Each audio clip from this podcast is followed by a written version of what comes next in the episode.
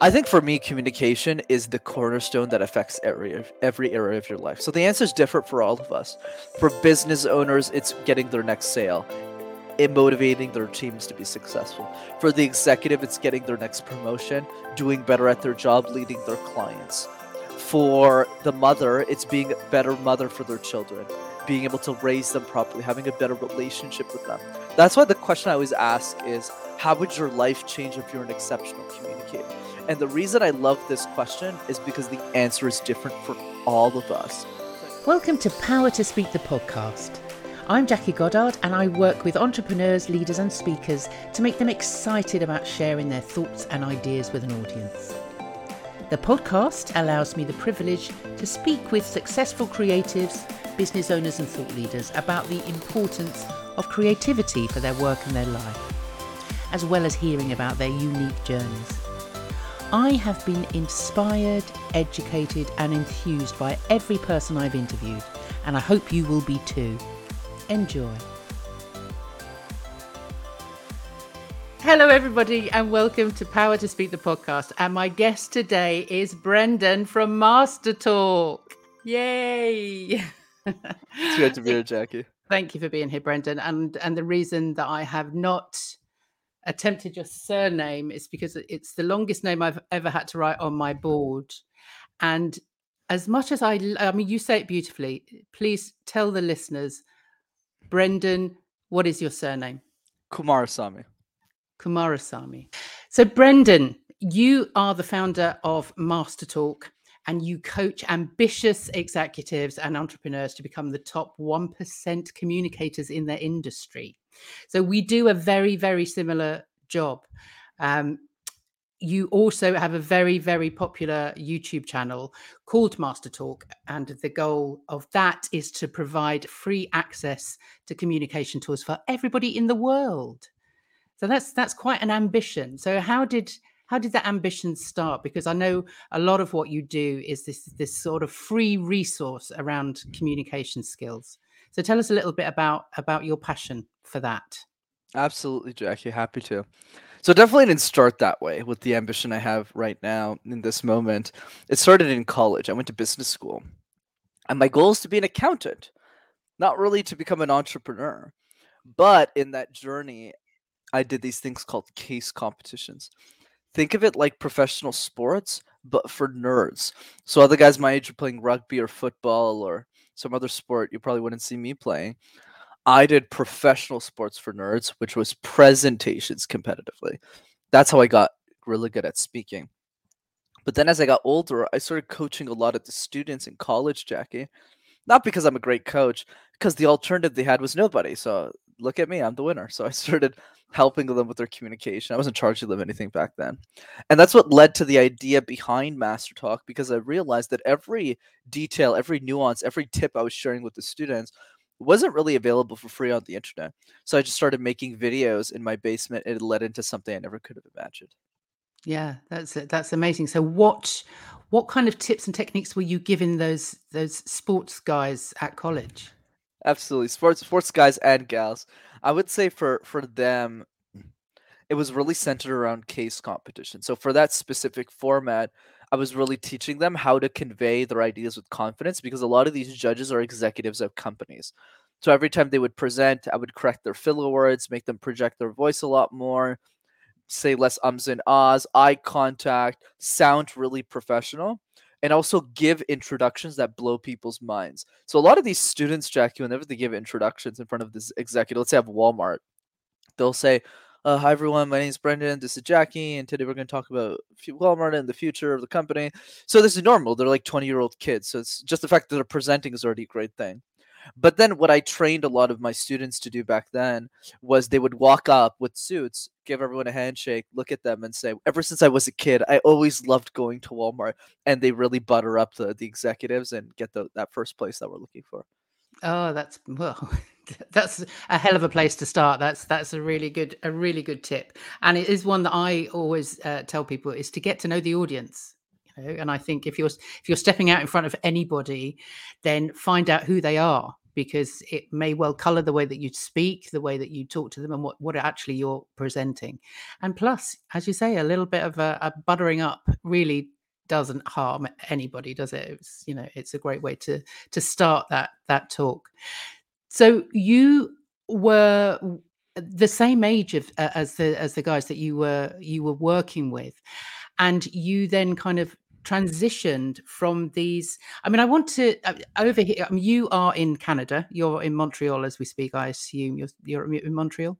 That's correct. And i'm not sure we have a similar thing over here. We have like debating societies and we have sort of uh, communication around public speaking in in that way but but uh, but not in the same way i don't think as as as what you're you're explaining happens in Canada. So they're competitions where students, a bit like um, what's the the film over here, Pitch. Pitch Perfect, is is kind of this high school college kind of thing of competitions. And i assume ah. the public speaking that you're talking about is a similar sort of competitions which we don't have over here which i think would be really really helpful. Because at that age i think if if you're sort of starting out in life it's great to be able to communicate on that level so, how did you teach yourself? That's the million dollar question, right, Jackie? How did I teach myself? So, so a couple of parts there. You're right. The case competition community is really small. That's why you've never heard about it, because only people who go to business school know what a case competition is. Like, you specifically have to have a bachelor's in admin or in business, or else you'll never know what a case competition. Is. Because only in those settings that these things exist. So that's one piece. The way that I learned, and that's how I started Mass actually, because a lot of people asked me that question after I coached 50 of them. It was in my last year of college, and they said, Well, how did you learn how to speak? And I actually didn't really have a good answer for them. I didn't really have a coach, not because I don't believe in them. I have a lot, a lot of coaches now who help me with different areas of life. I just couldn't afford one back then because I was a broke kid. My, my parents were factory workers. So like, I didn't really have money for that. Even for Toastmasters, I couldn't afford the hundred bucks a year just because I couldn't. So what happened was I actually learned from my friends. So a lot of the people I were co- I was coaching back then, Jackie, are just as smart as me, if not smarter than me, just in other areas of life. So they would give me feedback on how I'm coaching them so I can coach the next generation of students better because I did that for three years from 19 to 22. So I was teaching them and it was kind of a co creation process. That's why a lot of the ideas I have on the YouTube channel that we're going to be sharing today are pretty unique relative to the industry because I never really learned from anyone else. I just learned from trial and error. Yeah. And is that what you advise other people to do? Is to is to look at people like you, look at other people that that are sort of mentors in a in a way because there's there's lots of uh, there's lots of free resources out there. So, what do you ad- advise people to do? Where do you advise them to start if they if they have a talk or um, a, a competition that they need to enter?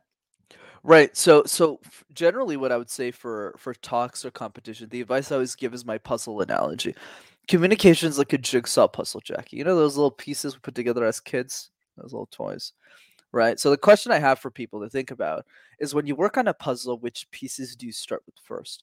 A lot of us start with the edges, Jackie, and the reason is because they're just easier to find in the box. You just pluck them out, put the corners, and work your way into the middle. Super simple. But we don't do that in communication and public speaking. A lot of us when we do communication and public speaking, we start the middle first. Unfortunately, we shove a bunch of content in our presentation, we get to the pitch, and we ramble throughout the whole thing, which is not the right approach. So instead, apply puzzle. Practice just the edges first. Do your pre- your presentation introduction 50 times, 25 times. Seems like a big number, but your introduction is like 60 seconds, right? Same thing with the conclusion. What's a great movie with a terrible ending? Last time I checked, terrible movie, and then tackle the middle. You now work with you've moved on from students and from with with sort of those young people. Now you're actually coaching people that are because you are still quite young compared to me. You are very young, but you are now coaching with people that are older than you in in higher positions than you. Much how older do, yeah. how do you kind of um how, how do you feel comfortable sitting in that kind of space? And the answer jackie was i wasn't. You know it's funny today when i think about this and it really what you're asking about that we'll tackle is imposter syndrome. So i'm 26 currently. I started coaching when i was 19 so this is my seventh year coaching people in general on communication. But my average client is two decades older than me right? They're around 46, 48, 50. Some of them are in the 30s, but most of them are in that that group. So when I started my career, just keep this simple. I'd coached people who had worked longer in the company than I was alive. So how, how where did that confidence come from? Here's an analogy I'd love to propose, Jackie, because I'm sure a lot of us feel imposter syndrome, and I'm like the king of imposter syndrome, literally. So here's what I would say.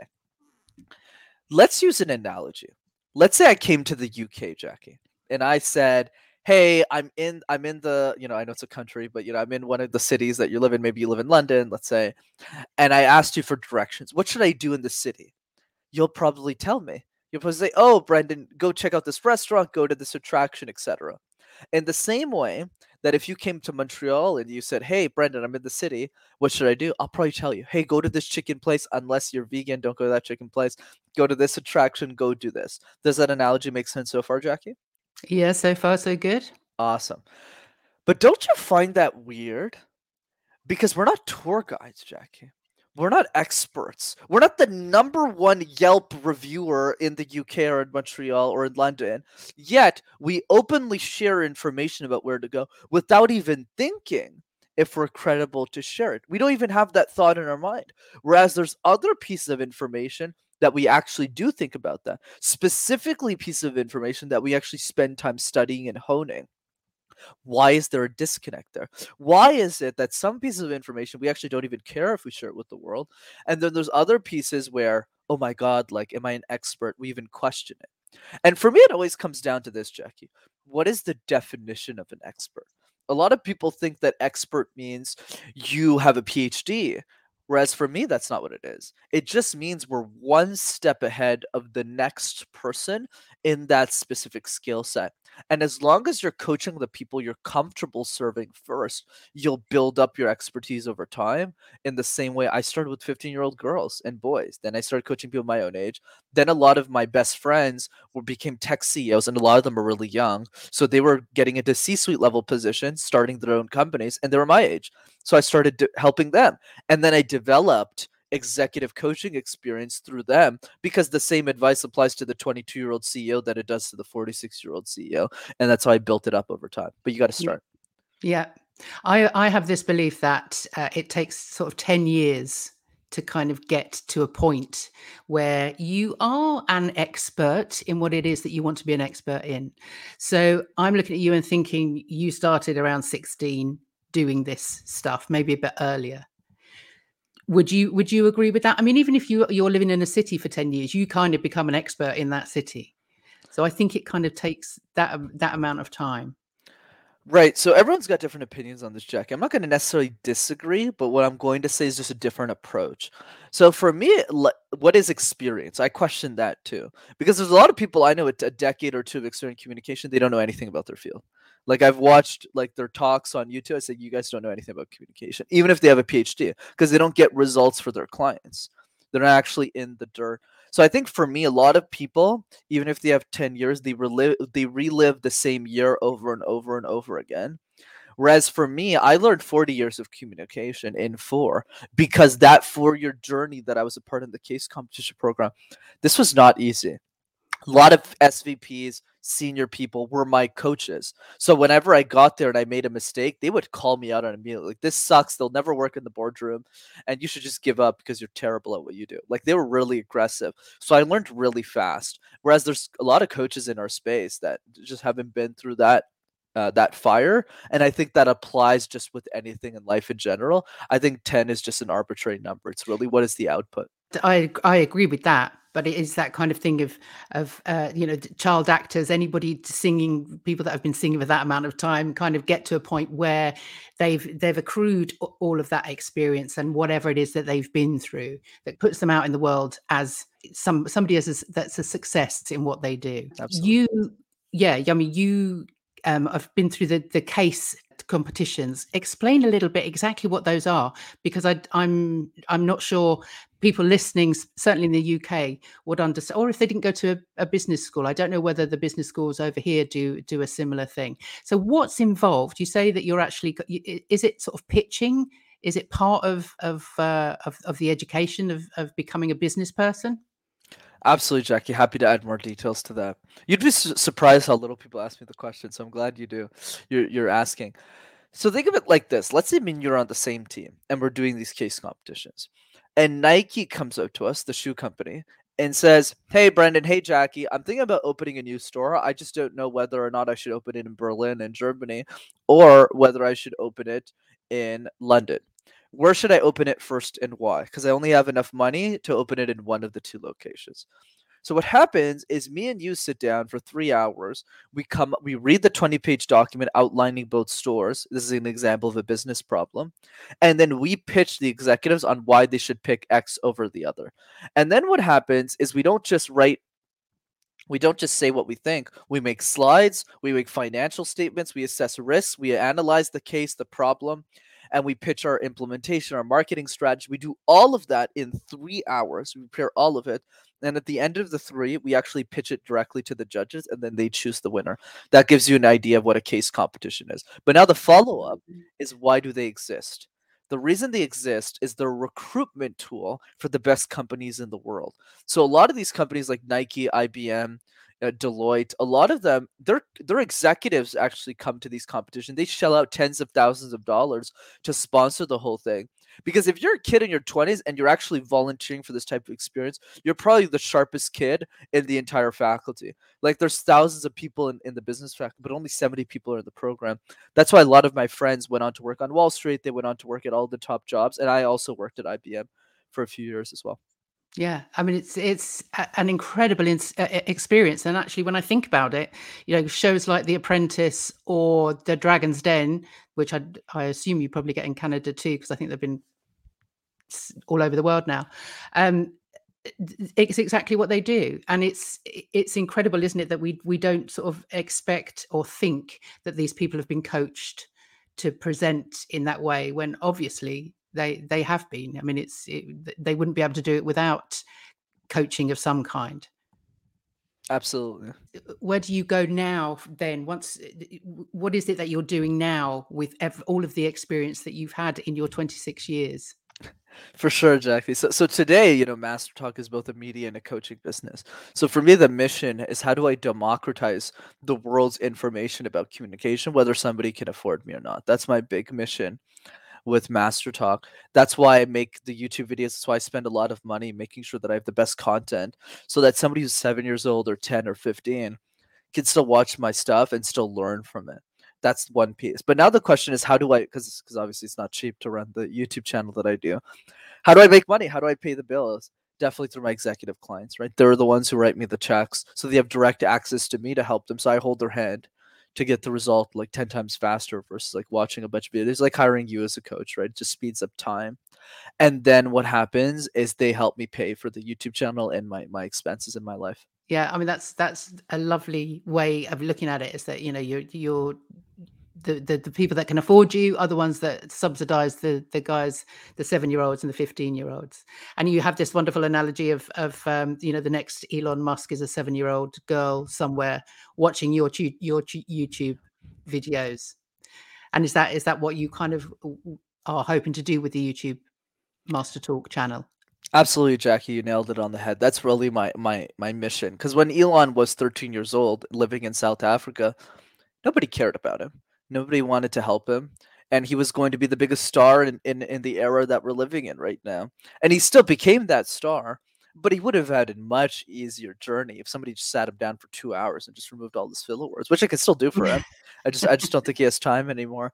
But but that's the key. So the next Elon is really nervous too.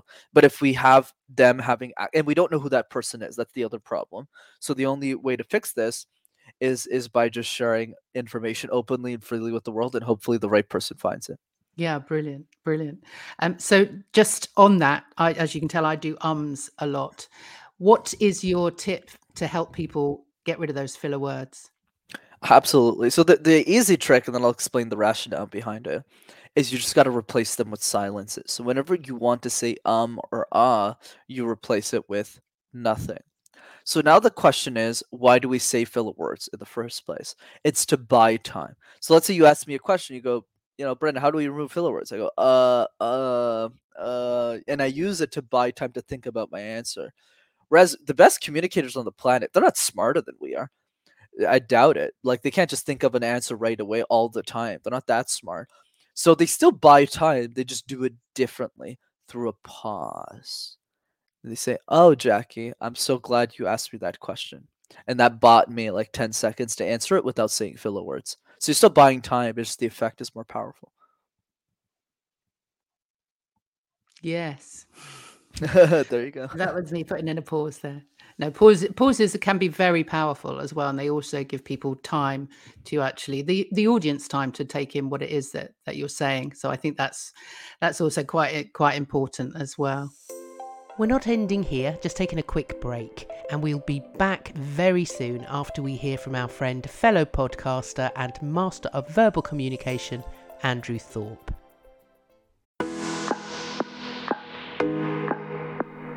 We're all in the persuasion business, whether that's pitching to a potential client, selling ourselves in a job interview, or convincing a teenager to tidy their room.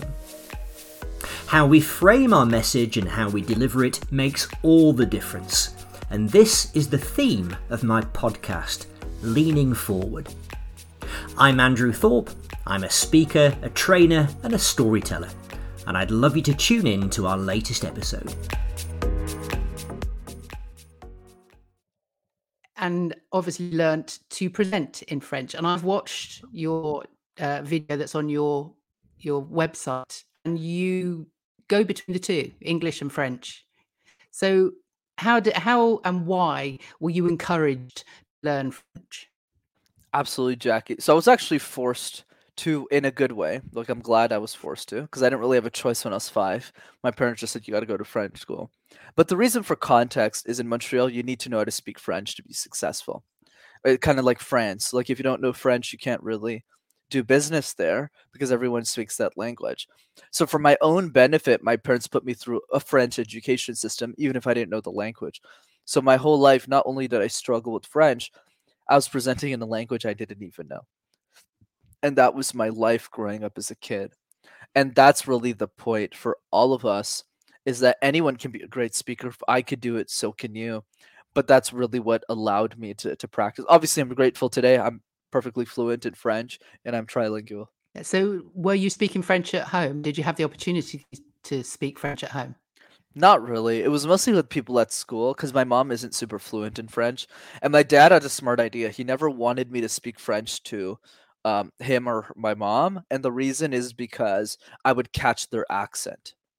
So instead of so that Indian Sri Lankan accent, so they actually never talked to me in French. They just talked to me in uh, in Tamil or English, but they wanted me to talk to French with other Quebecers. That's what they're that's what we're called, people who live in Quebec. Right. So you actually speak three languages. That's correct: English, French, and Tamil. Uh, but you can karaoke in eight. that is also true. Yes. How does that work? So I just want to make sure the record is clean. I don't speak the other five languages. I don't understand them. I, am happy to talk about them, but I can enunciate the words well. And I'm not a good singer either. That's important to note as well. but what this is just a fun passion of mine. So, for example, I can I can speak English, French, and English. Uh, sorry, English, English, French, and Tamil, and then the five other languages I can also speak. I mean, karaoke and is Korean, Japanese, Mandarin, Spanish, and Hindi so that just means there's at least one song in that language that I can I can sing fully. And what act, actually ended up happening, I teach clients this funny enough. Only my advanced ones, because the beginners will never do this. It actually helps you articulate and enunciate your ideas in English. Because if you could practice pronouncing words you have no understanding of whatsoever, it's actually a lot easier to go back to English because you know what you're talking about.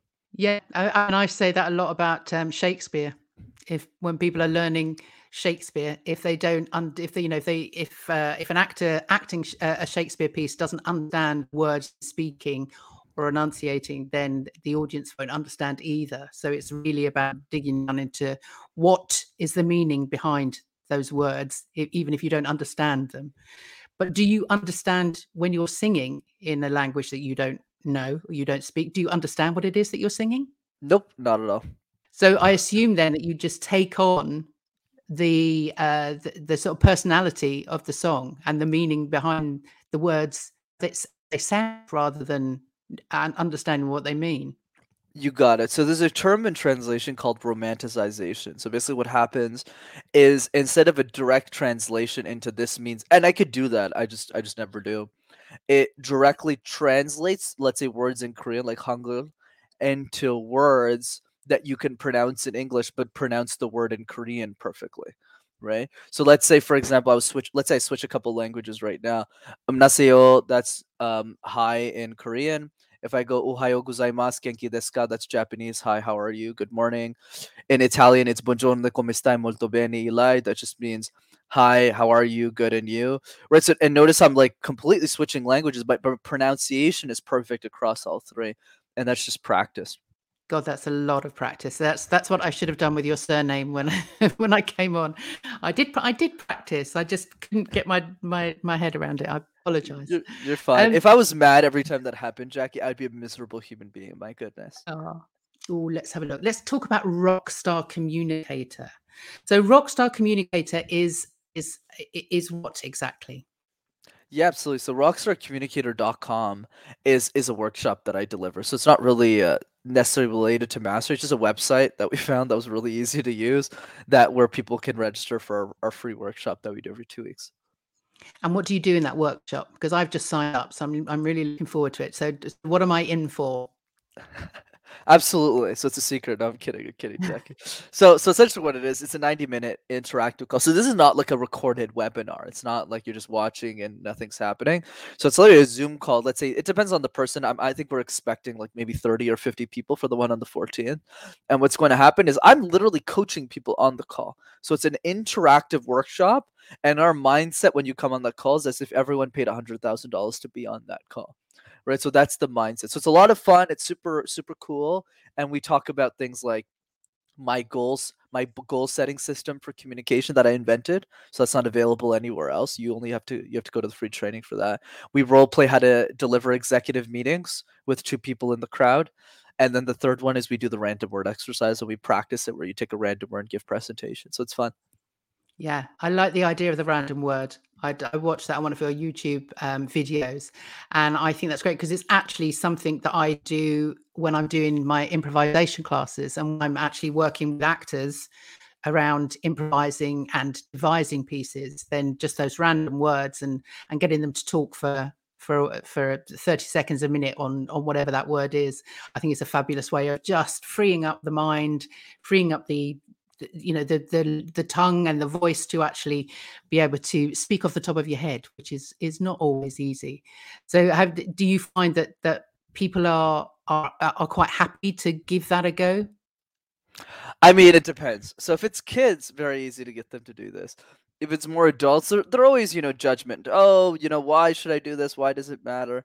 So the key is just to push them a little bit to get them to the habit. Then when they start feeling comfortable with it they'll do it a lot more yeah. And you have um a, you have a coach, don't you? And I was I'm thinking of the there's somebody that that help that is there with you on the workshops on the teaching side. He's also your coach and your mentor. That's correct. So so Vamsi is my 50-50 business partner. He's my leadership coach and and business coach and he's also my my my partner in in in master talk. So we we both facilitate the workshop together and he delivers a lot of mindset tips during the workshop so you get a different feel for communication. Yeah. Would you recommend people work with a mentor or a coach on their own business? Because it, as you say it can be quite expensive but have you found it, it's beneficial?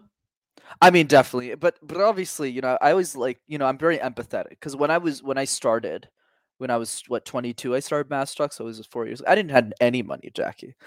So here here's what I would say. I think it's a balance. So I call this the 10% rule. I think 10% of all the money you should you make in your life, you should be investing it back into yourself. It doesn't have to be 50%. Some of you might have a lot of kids and stuff, but I think 10% is a safe rule. So for me, you know, what was the first investment I ever made? Was it in a $30,000 program? No, no, no, definitely wasn't. It was in a $300 product. You know, I was actually I'd invested in courses before, but my first real one was uh, going to a conference in Ohio called Summit of Greatness. It's a conference that Lewis Howes delivers, the host of the School of Greatness podcast. I've been listening to for years, and I said, "Oh, I want to discover this." I went to it. What I paid 300 bucks for the ticket, 400 bucks for the flight, 20 bucks, literally 25, 50 bucks a day for the Airbnb because I stay in this really shitty place because I didn't have any money. And I met my business partner there, and I've made a ridiculous amount of money. But if I never went to that event, I never would have met Vamsi. So I think the punchline is two things. One is start thinking about what's something small that you can get started with like versus like buying a candy bar like ask yourself what is that thing and then over time find the mentor and the right relationship with them like for me i actually never paid vamsi up front because he believed in me so what we did is we and i probably should have paid up up front in, in retrospect but what that happened is i just gave him half my business i said look I'm, I'm willing to put in the work i don't have money to pay you up front can we just do a deal where you just take anything that i make 50% up front that's the deal and he said yes, and we became partners, and it's worked out really well for all of us. So I think that's the key. You got to take initiative and be proactive. Yeah, and you, but you need to find somebody that's uh, on your wavelength, has the same values, has ha, has all of those things. So it's it's it's not it's not always easy, is it? It isn't. It isn't at all. I mean, I've probably met over 5,000 people in my life so far, at least. I'm being conservative, but I only consistently hang out with 15 of them. So it's hard to really find good people. But I think the punchline, Jackie, is you need to be willing to do the reps. You got to be willing to talk to a lot of people until you find the right person. It's the same thing. And I don't apply this really well, but I'm just using this analogy. It's like with your soulmate. Like, a, uh, if you want to find somebody to marry, somebody to have children with, somebody to be with, it might not take five dates. It, it might take 500. It might take 600. It's just most people aren't willing to to put in the reps. Yeah. And in in similar terms, then, what what why do you think it's important that people learn how to communicate and and become good public speakers? For sure, Jackie. I think for me, communication is the cornerstone that affects every every area of your life. So the answer is different for all of us. For business owners, it's getting their next sale in motivating their teams to be successful. For the executive, it's getting their next promotion, doing better at their job, leading their clients. For the mother, it's being a better mother for their children, being able to raise them properly, having a better relationship with them. That's why the question I always ask is how would your life change if you're an exceptional communicator? And the reason I love this question is because the answer is different for all of us. So I encourage all of you to reflect on it because communication is so much more than making money. It's the way that we talk to our families. It's the way that we make friends, and it's the way that we ultimately lead a more fulfilling life. So where do you where you where do you advise people to start? Where I start, Jack, it's a great question, is my easy threes. Communication is weird in the sense that it's kind of like juggling 18 balls at the same time right? So one of those balls is ums and ahs, one of those balls is eye contact, one of those balls is facial expression, storytelling, body language, and it can get really confusing really fast for people. So for me, Jackie, the conversation has always been what are the three easiest balls that we can juggle? Because if we learn that, that gives us momentum to get better. So let's go through them. Our easy threes. Number one, we talked about it already, so I'll keep that one short. The random word exercise. Pick a random word like ghost, like Phantom, like Light Bulb, create random presentations out of thin air. Two is the question drill. We get asked questions all the time in our life, Jackie, at work, at school, on a podcast, but most of us are reactive to those questions, not proactive. A few years ago, when I started guesting on podcasts and I sucked, I remember some guy asked me, Where does the fear of communication come from? And I look at the guy and I say, I don't know, dude. Los Angeles, London, you tell me. So I had no idea. So I was being reactive, not proactive. So what's the tip? The tip is every day, one question that you think the world will ask you about your expertise, your products or services, and answer a new one every single day. If you do that for a year, you'll have answered 365 questions about your business. And then the last tip is just sending video messages. Make a list of the people that you love the most in your life and send them a quick 20 second gratitude message. Fabulous. I love that. I love that. Um, and that middle one, that number two, has led me quite nicely into my next question for you, which is where does the fear of communication come from? Right. Thankfully, you caught me at a good moment of life, so I won't say Los Angeles today. Here's my perspective on it, Jackie. Let's think about it. Where do we learn how to present in a formal way? The answer is super simple the education system. That's when we learned how to speak. But the problem with the education system, elementary school, high school, is all of those presentations have three fundamental problems. One, all of them are mandatory, Nobody wakes up in the morning and says, Jack, you want to get breakfast and present all day? Yes. Nobody says that or does that. Challenge number two all of those presentations, you're never presenting something you're passionate about. So it's never what do you care about? Do you care about theater? Do you care about podcasting, books? Now you got to talk about Shakespearean poetry, and then after you're done that, you got to talk about the history of Missouri. And you're like, what's Missouri? I don't even live there. So you're never really talking about things you like. And finally, number three, worst of all, every presentation is tied to a punishment. So it's not just you don't do a great job, I won't give you a pat on the back. It's wait a second, you're going to lose 25% of your grade. And if you mess up again, you'll get punished again. So we grow up believing, Jackie, that communication is a chore. So it becomes one, and nobody wants to get better at doing the dishes. Yeah, that's so right. That's so true. And and it's incredible, isn't it, what we are told in in those formative years really affects the rest of our lives. You know, I've I've worked with so many people that the way that they interact with other people is it solely comes from the way that they were interacted with themselves at that you know those those early years. And that's what they bring into this world of uh, of work and communication.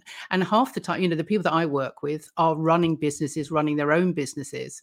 And should you would imagine have or do have a passion about what it is that they are having to promote having to pre- present. But they're still kind of bound up with this this idea that they should be a certain person, they should speak a certain way, they should communicate a certain way. So, how do you help people get over that? How do you get them from the place where they feel, you know, they're, they're full of shoulds and this is the way I should be and that this is how I'm expected to be, to actually being quite authentic and, and passionate about what they're talking about? Right, Jackie. I think for me, everyone, every coach has their own opinion, so I'd love to hear yours as well. But I would say for me, the way it comes down to is style only gets developed through output. So I just have them work a lot. Like do the random word exercise five times a day and just put yourself in that habit because that's the way I learned style. You know, and I started my communication journey. I mean, I was a kid in a basement making YouTube videos, and people don't have to take my word for it. Go watch my first video; it's still up there. I'm just on a couch and I'm just like, "Hi guys, uh, Master Talk." Like I didn't, I didn't have a style. Mean, go like, "Oh, like how should I be?" I just did it, and then over time, I got really good. It probably took like 10, 11 months, and then from there, I started professionalizing my channel. But I think that's the key: is we all got to start somewhere. But I think the most important piece is to start, and that's why Zig Ziglar has a great quote on this: is that you you don't have to be great to start but you have to start to be great. And I think that's really powerful. Yeah, absolutely. Absolutely. So, do you have people that you emulate? Do you have people that you look up to that you sort of maybe back when you started, were you looking at other YouTubers and other people that were speaking? So, who who was who really stood out for you? Absolutely. And and I still do that to this day. I mean, there's so many coaches even in my own space that I can learn from that are that are better than me, right? There's always somebody out there, and it's that mindset that always keeps us growing and gets us to the next level.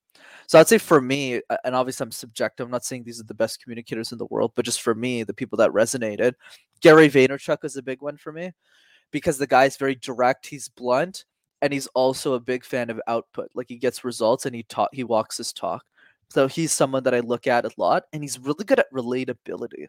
And that's unique, is that he can relate to a six year old and a 60 year old at the same time. And I think that's really powerful. And I try to do that as well in my communication style. The second type of person that really resonates with me is Seth Godin. Seth Godin is a very prolific marketer. He's incredible at speaking. He's a gift, and he's so good at packaging information in such a unique way. Like, for example, with my fear of communication answer, it took me years to develop that whole school thing and the three challenges. So that took years to develop. And the reason I keep pushing is because Seth Godin is still pushing. Even today, he's like 62 or something, 63. I don't know how old he is but he's still producing a podcast. He's still putting the effort to keep pushing his thought leadership until he's gone. And I think that's really inspiring because he doesn't need to at this point. He's like a multi deca millionaire at this point, but he's still willing to push. Same thing with my third hero, Scott Harrison, the CEO of Charity Water. It's a nonprofit. He started up the world gain access to clean water, the biggest water charity in America. he's super successful as well and he's a great example of high stakes communication like if he messes up on a stage people literally die because he doesn't raise the money to give them clean water and that pressure really makes him exceptional at communication Wow.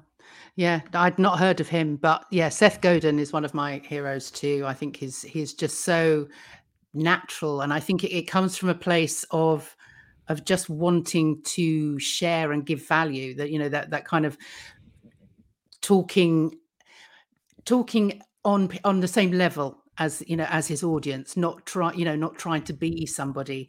And this is this is where it, you asked what what my opinion was and i'm quite happy to give it because i think it's it's really for me comes from um from telling the truth and being honest. And that can only happen when you are being you. So I think a lot of uh, of people's hang-ups, as as we were saying, go back to childhood when they were told that they should be doing something. And actually what it comes down to is just finding the truth of what they're doing and why they're doing it. And i think that you know once once they've found that authenticity then it's very easy to communicate because you are communicating with humility but you're curious about your audience you're curious about the world. And and i think that's you know seth uh, Gary Vaynerchuk. There, you know, there there are characters that that really have taken on what it is to be of value, and I think I think that's that's a way of of really uh, communicating with an audience is appreciating your audience, knowing who it is that you're talking to and why you're talking to them. But I love, uh, yeah, the the the the idea of the of the charity. What was his name? Steve Scott Harrison. Scott Harrison. I'm sure I do know that name. Um, but that kind of jeopardy in in having to share a message because otherwise, you know, the, the unthinkable things could happen. That that certainly puts a bit of an edge to your talk, I would imagine. Absolutely. So, what is just before we wrap up? What is the question that you get asked the most when it comes to public speaking? What's what's your frequently asked question? I would say the one that I get the most is how do I overcome my fear of communication? And and the answer is and and the answer is two parts. One is you don't. And the the what I mean by that is all of us are scared of communication including me. Even if I'm the, you know, being and you're both experts, I'm fearful of it. It's just the level is different today. So, for example, me and you are having fish and chips, let's say in London or something, and Elon Musk calls me, Jackie. And I pick up the phone. He goes, You know, Brendan, I like your videos. I like the episode you did with Jackie. Can you come coach me? I'll pay you a million dollars. Would I get worried? Would I be stressed? Yeah, yeah, yeah. Absolutely. I'd be worried. It's a normal emotion to have. So for me, the fear of communication is a dichotomy we need to manage. It's a relationship we need to manage, not necessarily something we try to get rid of.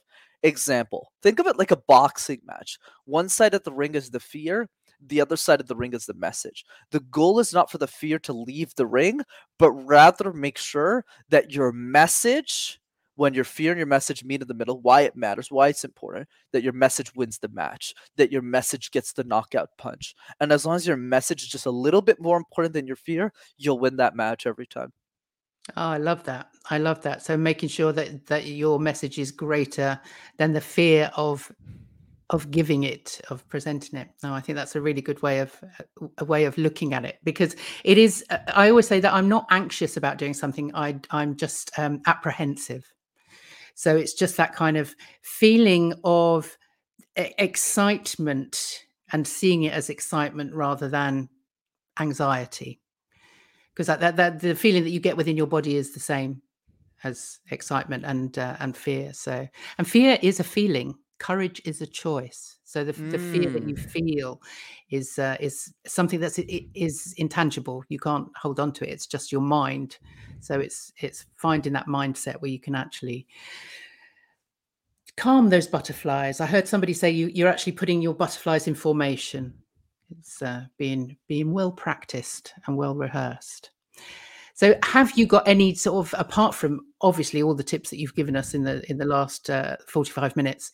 is there one last tip that you want to leave us with before before we say goodbye? For sure, Jackie. Thanks so much for having me on. This is super fun. I would say for me, the final tip I'd leave your audience with is don't forget about the question. How would your life change if you became an exceptional communicator? A lot of people, when they hear that question, they go, Oh, yeah, it's a nice question. But they don't actually take the time to reflect on it. And I would encourage you to do otherwise. Because if you really take the time to reflect on how your life would be different if you became a great communicator, that's when you'll start to get the results. And I encourage all of you listening to this to really start doing that as well. Brilliant. Thank you so much, Brendan. That's that's that's absolutely brilliant. Um, so, how can people get in touch with you if they want to come along to the training uh, on Friday the fourteenth? Would I'll be there, um, or how how would they get in contact if they want to work with you? Absolutely, Jackie. Let me show. I've got what was. Let's. I'll show this one first for those of you that are watching on YouTube. This is the YouTube channel, which is Master Talks, and there's lots and lots of free resources on there. And then this is rockstarcommunicator.com. And so, where will that lead people to, Brendan? Absolutely, Jackie. So you're right. The the two ways to to keep in touch is one, the YouTube channel, just go to Master Talk and you'll have access, or you can go to Master Talks with that link and you'll find it. And the second way is really the website. We do a free workshop every two weeks on communication. It's live, it's interactive, it's fun. It's not some boring webinar. So if you want to jump on that website, you're welcome to visit us there as well and sign up for our next one. And it's free. Excellent. Excellent. Well, uh, again, thank you so much for being here. I mean, it's just been fabulous to spend time with you and talking about talking, speaking about speaking. It's my favorite thing. So thank you so much. Uh, and enjoy the rest of your week. Thanks so much, Jackie. Looking forward to having you as well. Thank you so much for listening. If you like what you heard, then please leave a five star review on whichever platform you're on. And if you'd like to receive information about future guests, or would like to know more about Power to Speak coaching, then sign up for our fortnightly newsletter at powertospeak.co.uk. And remember, if you, like all of us, are in the persuasion business and need inspiration or tips on the art of verbal communication, then tune in to Leaning Forward with our friend Andrew Thorpe. Find Leaning Forward on your favourite podcast platform. Bye for now.